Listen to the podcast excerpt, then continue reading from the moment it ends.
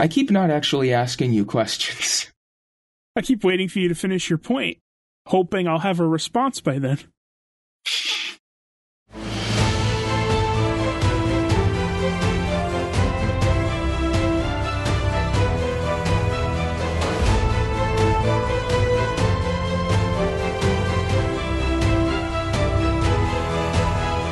Hello, listeners. Welcome to the Non Toxic Fanboys podcast, where, as ever, the name is aspirational.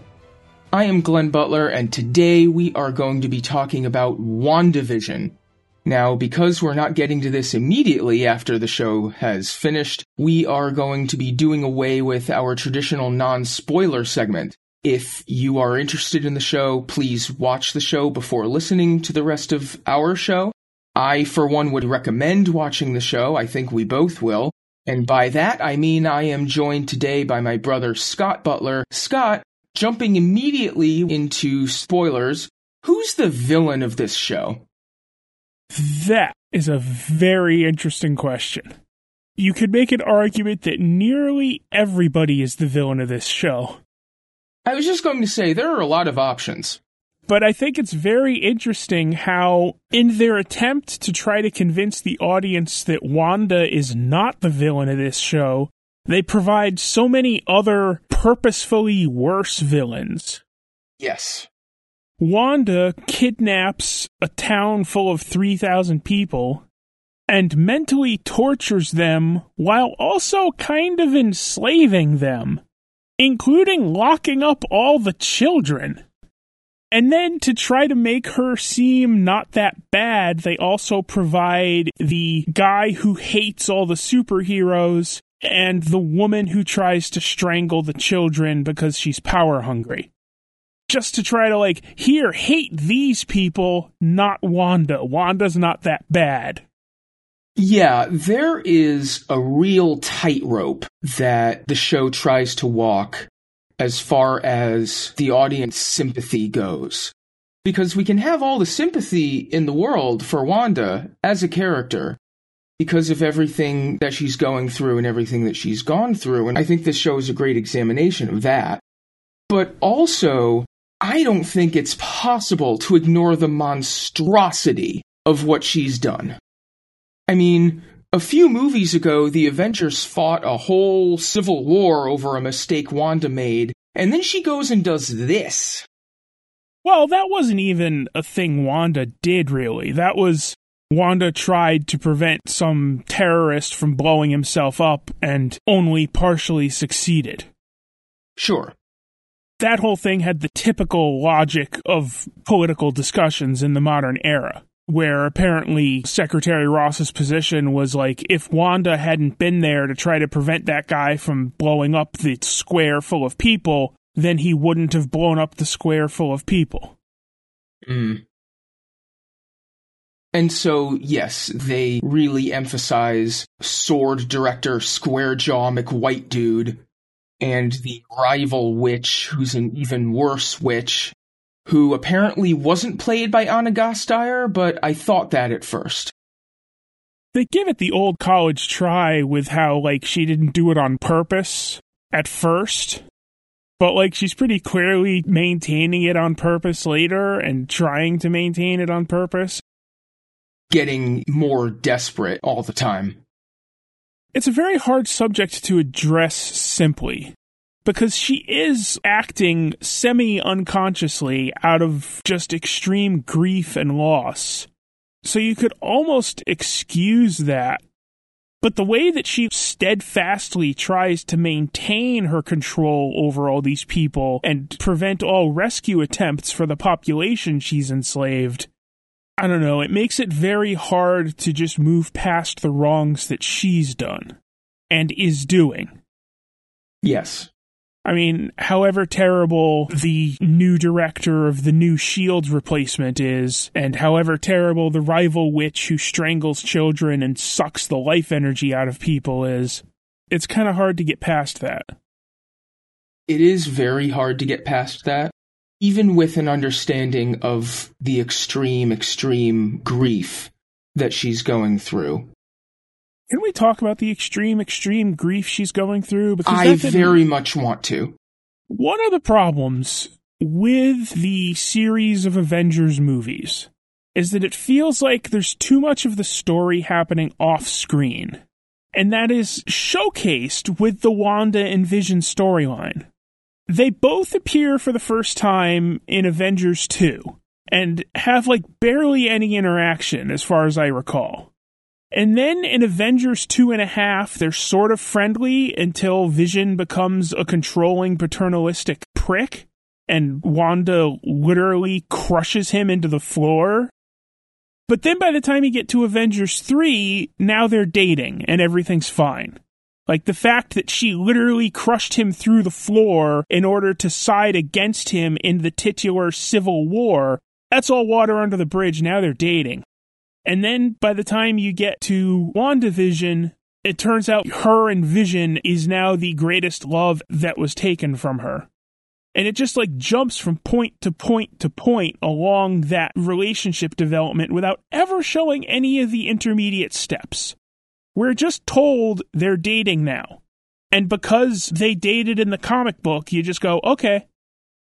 And we're told, oh, they were deeply in love and were the most important things in each other's lives. And because that was true in a comic book, you just go, okay, even though none of the movies ever showed us that. Yeah, a lot of that context is being imported. I, for one, left the theater after seeing Ultron thinking, that Vision character is really interesting. I'd like a movie about him. Oh, what are the next six movies they're making? Oh, oh well. Not that there weren't some good movies in those next six movies, but you get what I'm saying. And Wanda as well, Obviously, like you say, a lot of those developments were off screen. A lot of her characterization was off screen, as in not present in the movies that she was in for the most part. And one thing that I think this show has really done well is to flesh out her character, is to give her more of a character. Yes, and the character they gave her is old sitcoms superfan. Well, sure. They might have put a little too much of a hat on it, honestly. I mean, that is another thing that sort of comes out of nowhere. It's not like, I mean, was that hinted at in any of her previous appearances? Was she actually watching a sitcom when she was locked in her room in Civil War? I don't recall, actually. I think they might have gilded the lily a little when the sitcom references went from references in the style of the shows and the dialogue and the sort of sitcom plots in the first several episodes to literal DVD sets. Like, it's fun to have an entire episode that's a pastiche of the Dick Van Dyke Show, and then an episode that's a pastiche of Bewitched, which is especially fun because they're both the witch when it goes from referencing those things to literally having a DVD set on screen, I thought that was making it a little too explicit. This isn't a serious criticism. It's just something that, that stuck out to me. Well, they had to provide an explanation of why her grief induced psychosis resulted in reenacting sitcoms. Sure, and I get that as an element of her grief, that that is something that she can retreat to. That was a pleasant memory for her until it wasn't, and might be one of the only pleasant memories for her until it wasn't. And one of the things that I think this show really gets right about her grief, about that extreme sort of grief, is that grief, I think, is a very selfish thing. I'm focused on the things that have changed in my life, the things that I have lost. And one of the things that you do in fiction, in franchise fiction, in superhero fiction, is you take that sort of emotion and turn it up to 11 as an overblown demonstration. And so, sometimes, if you're focused too much on what's changed for me, what have I lost, what do I have to do, you use other people too much as a source for the sort of solace that you can't produce yourself at times. And if you're a superhero, and if those emotional elements are overblown, if you have the power to do so, maybe you kidnap thousands of people and torture them for a period of time. again, I cannot overstate the monstrosity of this. Well, here's the question, though. I mean, obviously, 3,000 some odd people suffered greatly. Yes. What do you do after that? I don't know. I don't know what anyone's next steps are. Like, the show doesn't really address it beyond, like, she's gathered herself together and ended the spell, which, you know, good, but I mean, like, what do you do? Do you try to, like, charge her with a crime? Do you, like, try to issue some sort of punishment? What the hell sort of punishment do you issue for that sort of thing?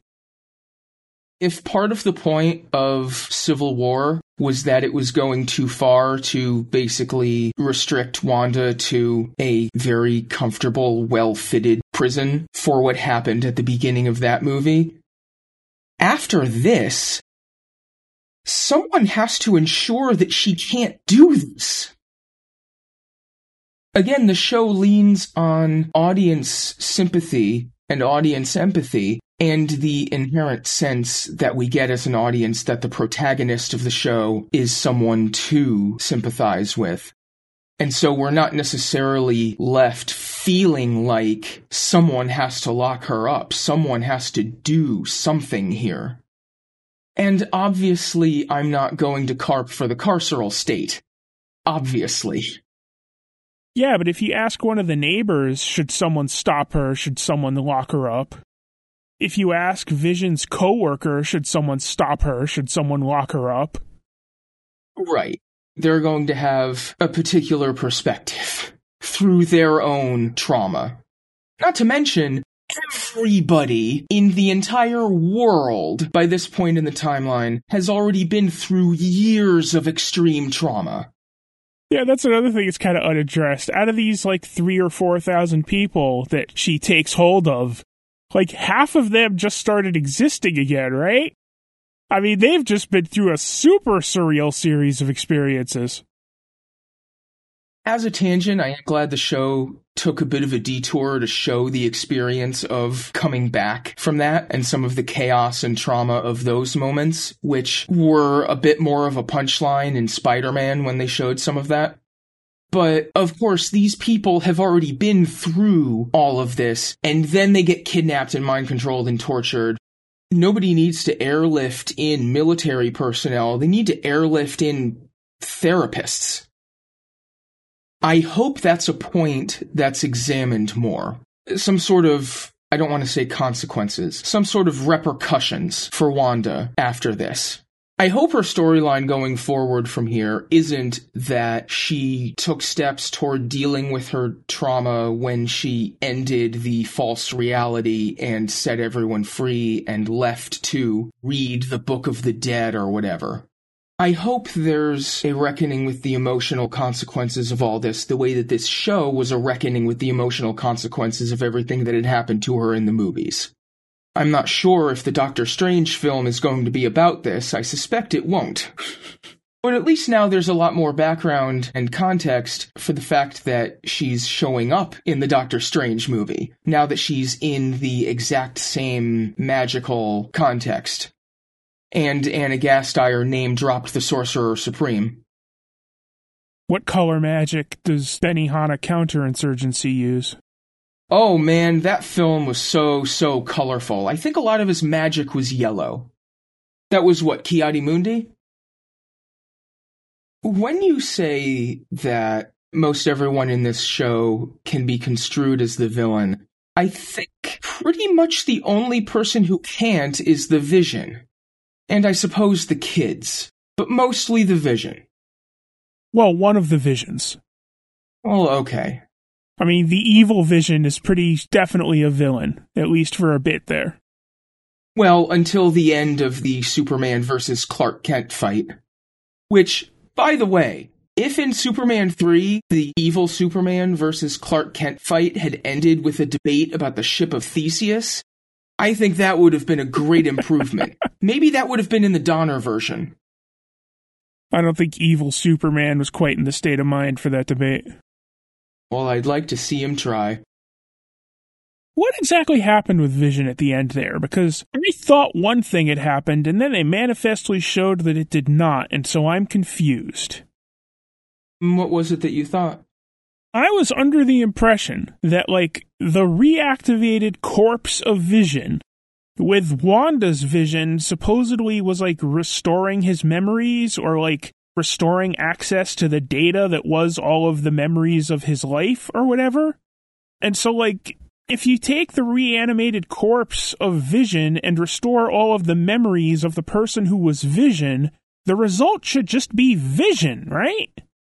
Like, I was fully expecting that fight to end with, like, the Vision coming out of the wrecked building to help Wanda in the fight. Except that's not what happened. That vision just sort of vanished somewhere, and all that was left was the magicked up simulacrum of vision. Yeah, the um, Vision the White is very much something that needs to be followed up on. I also had assumed that he might at least help out in the final battle, because if his memories are restored and if he is, as he says, he says he is the vision before he flounces off, he should also have a devotion to Wanda, right? So we're told. It could be that because his initial state before receiving those memories was different than the original vision or the simulacrum vision, because the simulacrum vision doesn't have all of those memories. So it could be that the way that he was programmed initially when he received all those memories influenced the way that they affected him, and maybe he left to deal with that somehow. Let me just say, I don't think it's a great idea to like take the reanimated corpse of the vision and restore all of the memories of the vision and just have the vision back. Like, if you're gonna kill off a character, just let them be killed, but when they brought up the reanimated corpse of the Vision and then said, I'm going to restore your memories so you remember being the Vision, I assumed that was just like their way of keeping Paul Bettany in the movies. Sure. If you had him get all of his memories restored and then just be the exact same Vision, that's a little cheap. And you have to complicate it somehow. It's particularly unresolved, for sure. The other character I think I wouldn't really construe as the villain is Monica Rambeau, who is given a very sympathetic backstory as far as being our eyes into the moment of being unsnapped and all of the backstory that she brings into the show, as well as the fact that she basically wants to help for most of the time that she is in the show. I mean, you could make an argument for Monica Rambeau because she is the loyal subordinate of Square Jaw McWhite guy who's desecrating the corpse of the Vision and hates all the superheroes. Well, she's only loyal to him for like an episode and a half. Yeah, that's true. You know, she's the loyal subordinate who figures out that the higher ups are capital D doing capital W wrong. Also, she has connections with people who can design an armored space rover and have it built in like a day. Like, Darcy says this is what you need in order to protect yourself from that kind of radiation. And Rambeau calls someone, and like later that afternoon, she's got a vehicle ready to go. I mean, those are the sorts of resources that you can get, number one, in a superhero show, but also in fiction. Yes.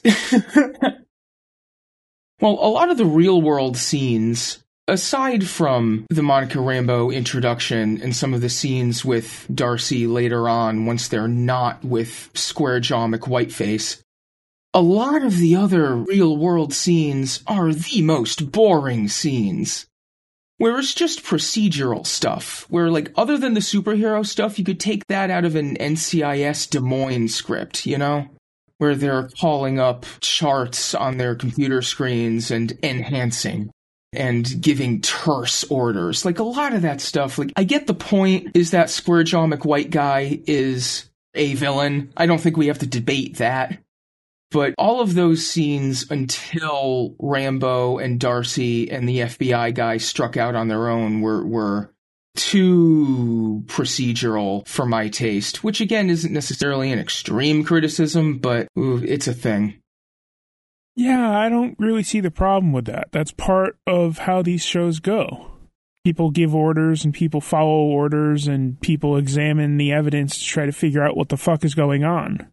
That's the plot of like 200 Star Trek episodes. well, not all technobabble is created equal and not all of the context of technobabble is created equal but you know maybe there's an element of that in some of the less interesting terse military speak scenes but regardless.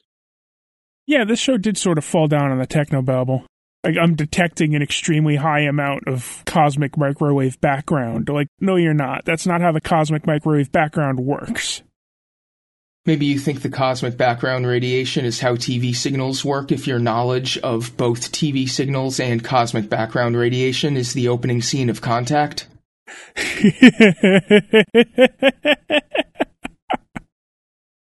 like, if you're detecting an anomalously high amount of radiation, that's by definition not part of the cosmic microwave background.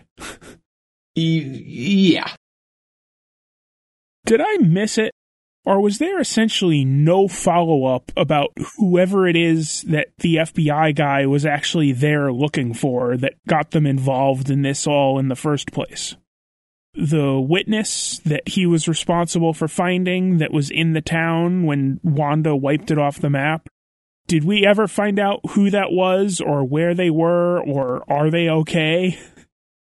I don't think they ever specified which resident of the town was the person from the witness protection program. Not that I noticed. I mean, he probably would have pointed them out if they were any of the people in the TV broadcasts, right?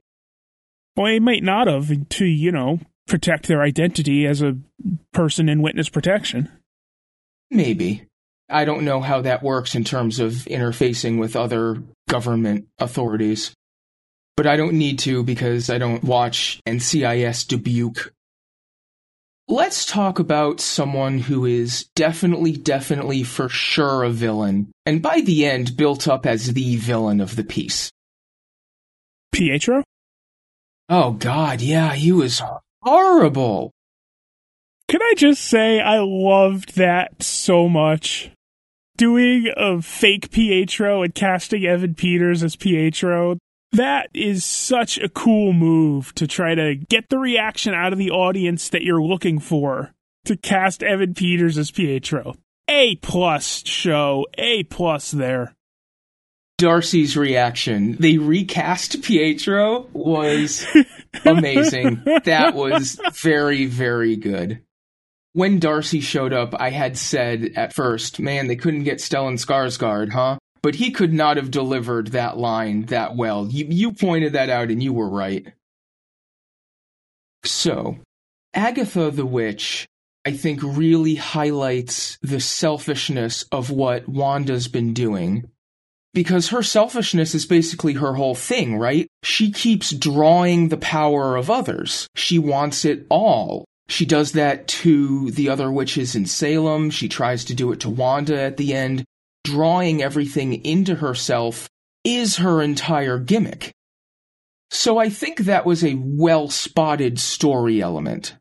Because either Agatha's the sort of person who would never be connected to someone else enough to feel that sort of grief, or she's the sort of person who, if she did feel that sort of grief, would absolutely do something similar to what Wanda did, or maybe worse or maybe just wouldn't stop. Well, she did say that the only reason she used an impostor Pietro was because she didn't have access to the corpse, and so necromancy wasn't an option. Mm hmm. What could she have done with the desiccated corpse of the vision then?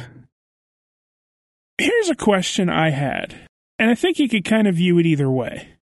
Do you think that in the scene where she was very young in Salem, and she was saying, please don't cast me out. Just teach me how to be good and I can do that. Don't cast me out just because I have this one power that can be abused. Was she being sincere there or was she just sort of toying with them until she could suck out all of their life force? If at that moment the coven had decided, okay, let's take you under tutelage and teach you how to contain this power and not abuse it and how to do magic correctly and responsibly and without harming others, could she have like studied that and learned that and done that? Or was she already Agatha as she turned out to be at the end of the show? You can definitely read it either way. I think from the look on her face when she started drawing the life out of her mother, and the fact that she didn't have that grief reaction after she had killed her mother, suggests that she was already not sincere about that. Well, yeah, but that was after her mother had already rejected her pleas and decided to try to kill her. Or suck out her power or binder power or whatever they were trying to do. I think we're supposed to take it that Agatha was always Agatha and she was just sort of like toying with these people or like trying to trick them into letting her go or whatever. But I think as depicted, you could sort of take it either way that like she could have been good, she could have been normal, she could have been an asset to her coven and her community, but the coven cast her out because she had this power that they decided was bad and could not be allowed to exist. Which is sort of what she in turn does to Wanda when she realizes she's the Scarlet Witch she says that Wanda has a power that's bad and that Wanda cannot be allowed to have. Of course, she doesn't try to eliminate it, she just tries to take it for herself, but I wonder also, and any fan of the comic books obviously already knows already, just like fans of the comic books probably already knew she was Agatha the Witch around episode 2 or before the show started.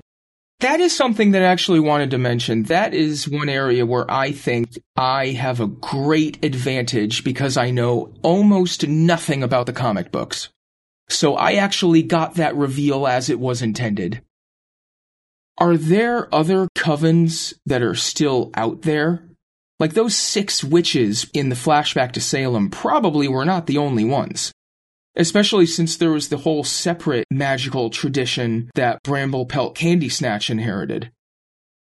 I mean, I guess probably. I suppose what I'm wondering is does Disney own Charmed? Does Disney own Bewitched, by the way, and the Dick Van Dyke Show?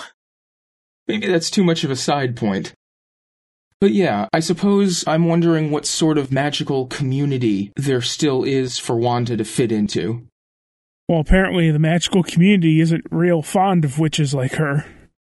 I suppose. Like, even the evil soul sucking witch decided that she was an abomination that could not be allowed to exist. Well, the evil soul sucking witch decided she had a soul she wanted to suck. And by the way, I know this entire show was chock a block with references and Easter eggs and stuff, but one thing that I think is kind of neat when you think back on it in retrospect is once you find out that Agatha actually wasn't under Wanda's control all along, you think back about her in all of the previous episodes, and I'm pretty sure she kept doing the same hokey, old timey voice in all of the different time periods in a way that not all of the other cast members did.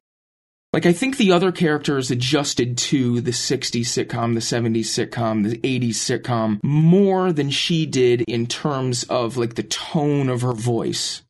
You know what I mean? Yeah, that's true. Also, you notice that she's always digging for information. Anytime she talks to Wanda or Vision or the kids, she's always like asking questions and digging into their background. Yeah and trying to subtly tip Vision off. Like the scene in the Family Ties episode where she just stops entirely and acts like Wanda is the director on the set. Well, if you want to talk about like bullshit comic book Easter eggs. Well, let's not necessarily judge.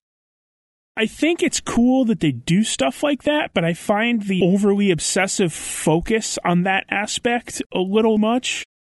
But did find it interesting that in the Family Ties episode, when Wanda started doing magic in front of Agatha, And Vision was like, We're trying to fit in. You can't just do magic in front of her. It's going to tip her off. And Wanda's saying, Well, I'm sick of hiding. I don't want to hide who I am anymore. I want to be myself. Which is basically the same argument they had in Captain America Civil War where Vision was like, you know, the people are afraid of you right now. You need to lay low and stay here at the compound and not like agitate them until the furor dies down. And Wanda says, I can't control their fear. I can only control my own. And I don't want to be afraid to go out and live a life. It's basically the same point carried over. And if you want to get super obsessive about the thing that everyone on the internet is super obsessive about in relation to the Marvel movies, that's also a philosophy that's shared by a certain character that Disney owns now that used to be Wanda's father. Yeah. Seriously, I get people are excited about it, but it crossed over from annoying into like almost farcical. How like every episode that was released here are all the Easter eggs in the latest WandaVision episode that suggest how the X Men are going to enter the Disney MCU. They published that article after every episode. And it was always a different theory. This particular collection of scenery details from episode one suggests that they're going to do this with the X Men. And then they published that exact same article after episode two, except with a different set of scenery details and a completely different theory about what they're doing with the X Men.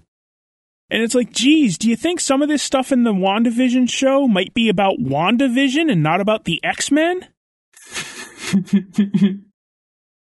Yeah, that's definitely going to be a focus for a lot of people, and there are probably more clickbait articles than there need to be about it. Of course, that gets published every week.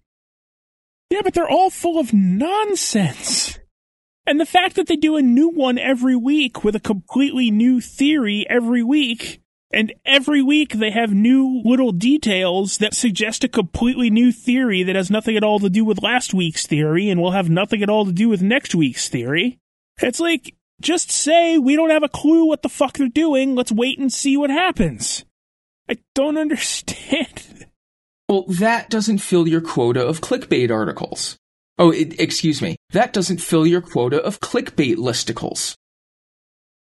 One thing I saw someone point out, and I do agree with this, is that there are often shows where like when details leak online of what they're going to do, they like try to like cover it up and misdirect people to try to like preserve a surprise or something. Oh god. Uh-huh. Oh no, we're not doing that. No, no, no. It's not that at all. No, we're we're doing this other thing that has nothing to do with that. Yeah, Khan isn't in our movie. Y- yes, that's a very good example. When they said they're doing a show focused on Wanda and one of the characters is another woman named Agnes, like everyone said, "Oh, I bet that's Agatha Harkness." And like every article on the internet was like, that's probably Agatha Harkness. And every fan theory was, that's probably Agatha Harkness. And Marvel didn't put out like a whole press blitz about how, no, this is certainly not Agatha Harkness. This is Wanda's friend Agnes. And they didn't like hastily rewrite the show so that it no longer lined up with the spoilers that everyone had figured out. They just put out the show that they planned out and wrote and produced because that's the way they wanted the thing to be. And so that's the way it was. And who cares if a lot of people guessed at the identity of a particular character? It still worked in the story when she was that character. So don't go on some like bullshit press tour of bullshit trying to convince people that what they already know is not actually true so that you can get to the actual show and reveal what? No, it turns out it is true. Aren't you fooled? And the comparison to Khan in Star Trek Into Darkness is a very, very, very apt comparison. I could not have come up with a better one. Although I suppose if they had gone ahead and rewritten the movie. but no, if you have a show that you're confident in with a storyline that you're confident in, let that be a lesson. Just make a good show. If they guess it, they guess it. It's okay. They're talking about your show. Let's talk briefly about the music for this show. Obviously, the sitcom theme song pastiches are very prominent, and there's also the score by Christophe Beck. Uh, Scott, what did you think about this? I like the score. I think it's a good score. And at the moment, I am singularly unable to really examine it and analyze it the way it deserves because I'm still kind of all scored out from doing the Oscar shows. Oh, goodness. well, more specifically, the uh, Other Scores show. I just got done listening to 50 2020 scores, and so I need to sort of like rest and recharge the part of my brain that analyzes scores. I mean, this score is obviously really good. It obviously has a few themes in it that even I noticed in my diminished state. I don't know that it has any really like standout individual cues other than the end title track version of Wanda's theme.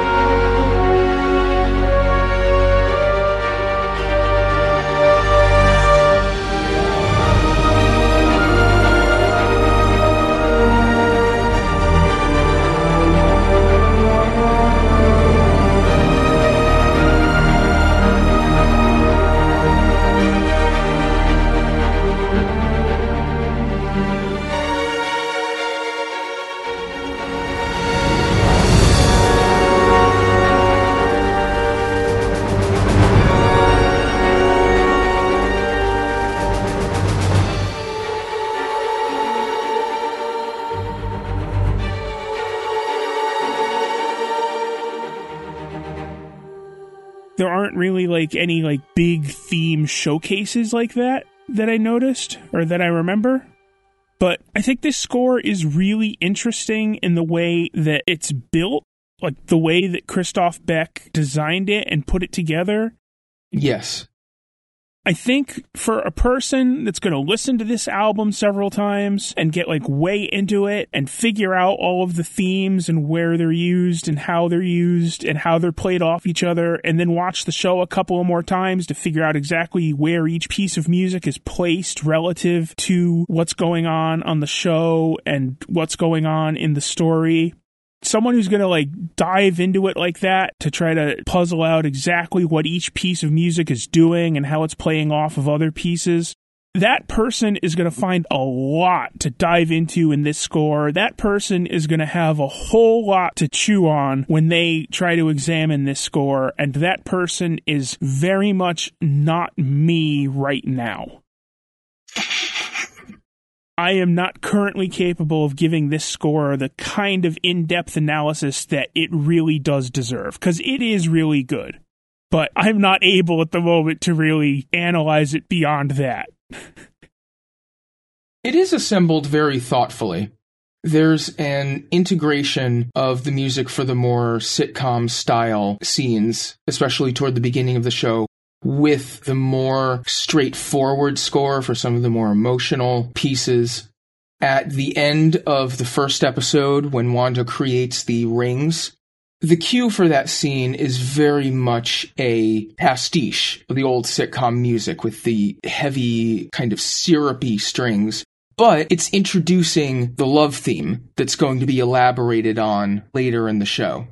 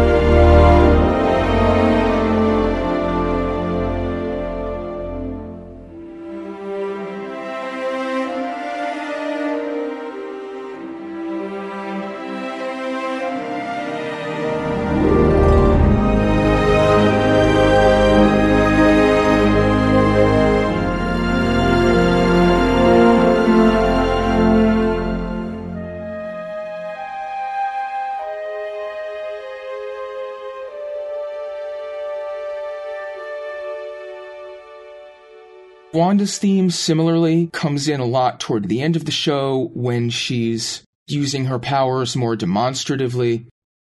Yeah, all of the music sort of develops over the course of the show from the beginning, where it's very much in the style of a sitcom pastiche until you get later in the show where the action is more divorced from the sitcom framing. And so the music becomes more standard cinematic symphonic scoring. Yeah, exactly. It grows. But a lot of those same tunes and themes are present in the sitcom pastiches.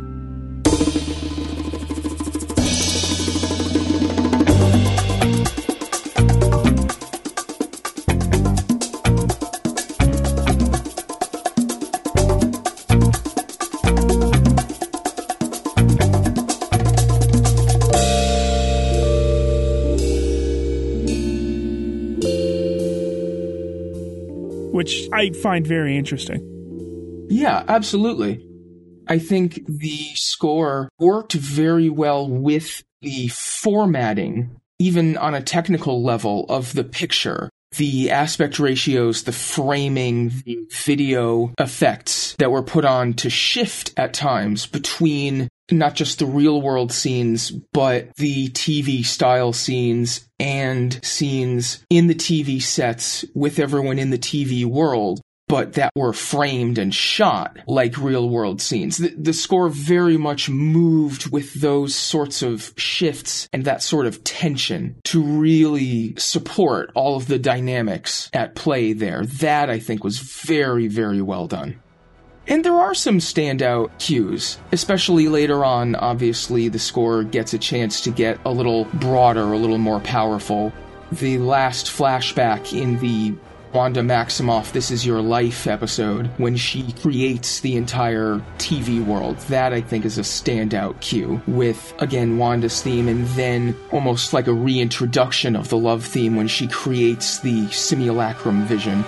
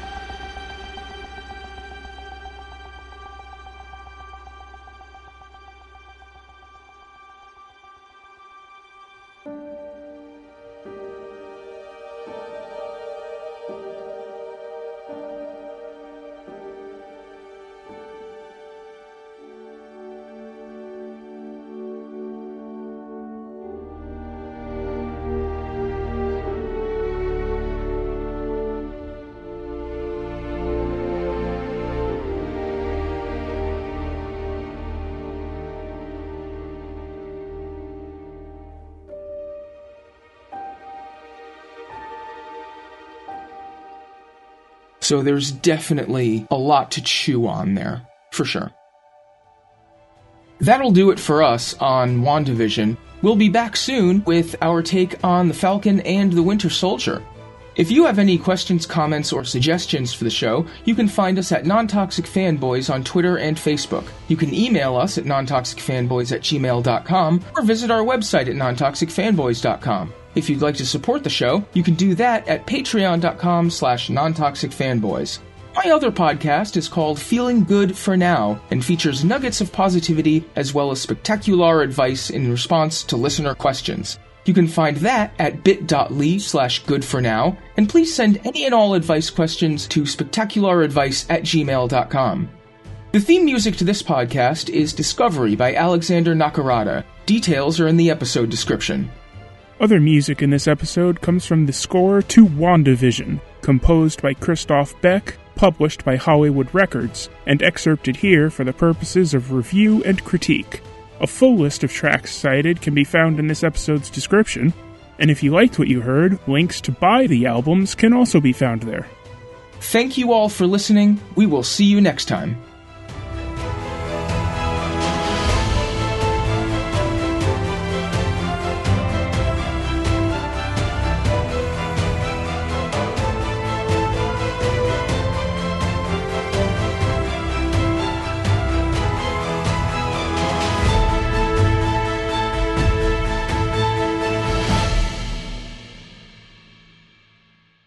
Dick Van Dyke Show was made by CBS and Desilu. Well, it was shot at Desilu. So, I mean, that should be Viacom, you'd think. Yeah, probably. I mean, it doesn't matter.